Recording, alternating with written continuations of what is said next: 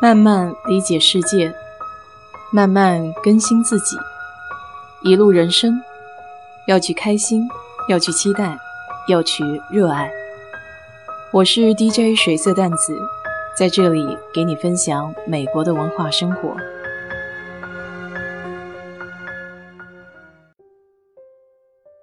前两天整理房屋，准备出租。想着以前有客人说家里打扫的不干净，所以就想这次要不要用一些专业的团队来做清洁的服务。还是老规矩，从谷歌上面搜一搜，看看有没有排名比较好的公司。找了一家评分比较高的，叫 Made to Hire。打电话过去，客服问了一下具体的情况，房子的大小，有几个房间。给我介绍了一下他们几项不同的服务，有深度清洁，有普通的维护，还有按小时算的指哪儿扫哪儿的服务。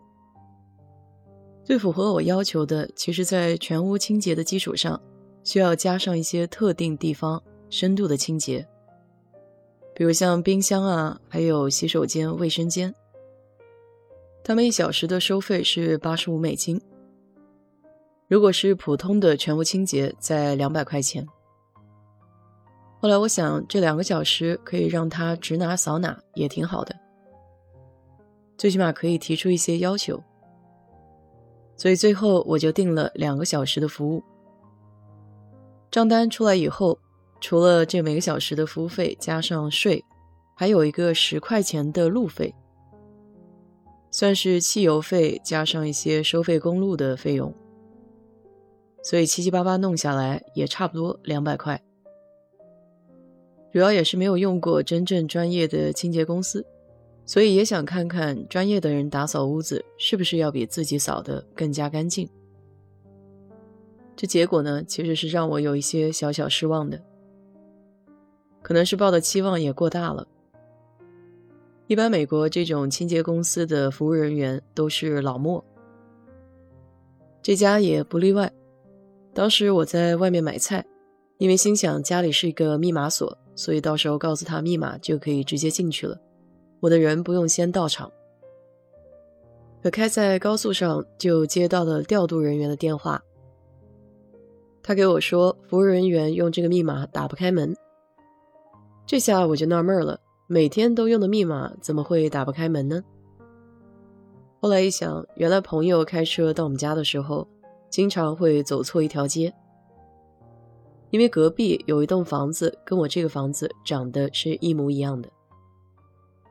当然现在看起来是不一样了，因为去年我把房子刷了颜色。于是我就给调度说，会不会是他们找错了屋子？我的房子是绿颜色的。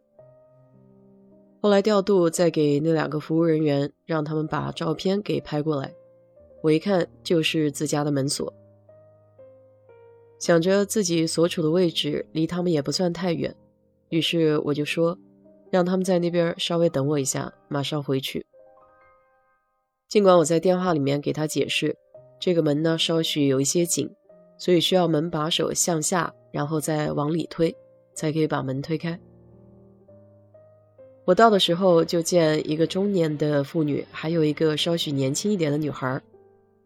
他们两个坐在路牙边，一些打扫的工具还有小梯子都堆在家门口。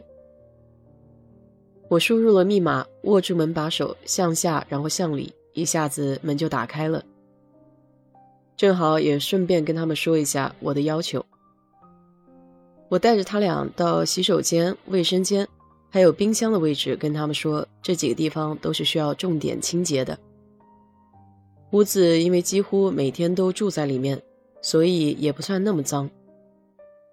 我还没说完，那位中年妇女就直接跟我说：“这个时间是不够的，需要我再加时间。”我心想，这啥还没干呢，就要加时间加钱，还真是让人觉得不是很爽。当然，我没有答应她的要求。除了上面说的那几项之外，我还额外跟她说了一下，希望窗户可以擦一下。还有镜子，两个小时很快就结束了。等我回去检查的时候，才发现有很多不尽人意的地方。不过上面说的那几项，他倒是做的比较不错。但是洗衣房、一些衣柜间还有床底下，完全没有清扫。甚至厨房经常用的储藏柜，打开来还能看到洋葱皮在地下。最后只好自己撸起袖子，把这些没有清扫干净的地方再打扫一遍。即便是找了专业的人员，再加上自己的一些亲力亲为，等到租房子的人到的时候，一句话没把我气个半死。他说房间里面有虫咬他，我心想这怎么可能呢？昨天才刚刚打扫干净，你今天就说有虫咬你，只好屁颠儿屁颠儿的大晚上又开到那边。有时候在网上来回的用打消息，看不到人脸，实际上是猜不到对方的态度的，所以还得亲自过去跟他面对面的谈。一见面之后，大家互相寒暄，最起码看起来他是一个还算讲道理的人。第一句话就给我说他是一个比较挑剔的人，我给他表达的意思是自己在里面住了那么长时间都没有虫咬过。他也很会说话，立马就把话锋一转，说这个虫可能针对不同的血型有不同的行为。当他开始给我科普螨虫有不同类别的时候，我的下巴都惊掉了。看来是遇上一个有洁癖的人了。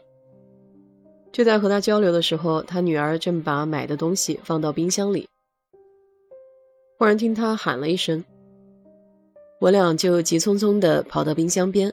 看看到底是发生什么事儿了。他女儿说：“你冰箱的隔层上少了一块玻璃。”这又是另外一件神奇的事情，因为在前一天还没有打扫的时候，我刚把冰箱里面的东西给拾出来，那时候那块玻璃还在里面，所以就跟他解释说，昨天有专业的清洁人员来，不知道这块玻璃是不是那时候损坏不见了。才安抚好租客的情绪，这边又得打电话给清洁公司去找我那一块玻璃。但你也知道这种事情，公说公有理，婆说婆有理。他说打扫的时候就没有，你能怎么办呢？只怪自己当时检查的时候不够仔细。所以说啊，下次你要请这种专业的清洁公司来，还是要把自己的东西给清点干净。万一有损坏，也不至于有那些扯皮的事儿。好了，今天就给你聊到这里吧。如果你对这期节目感兴趣的话，欢迎在我的评论区留言，谢谢。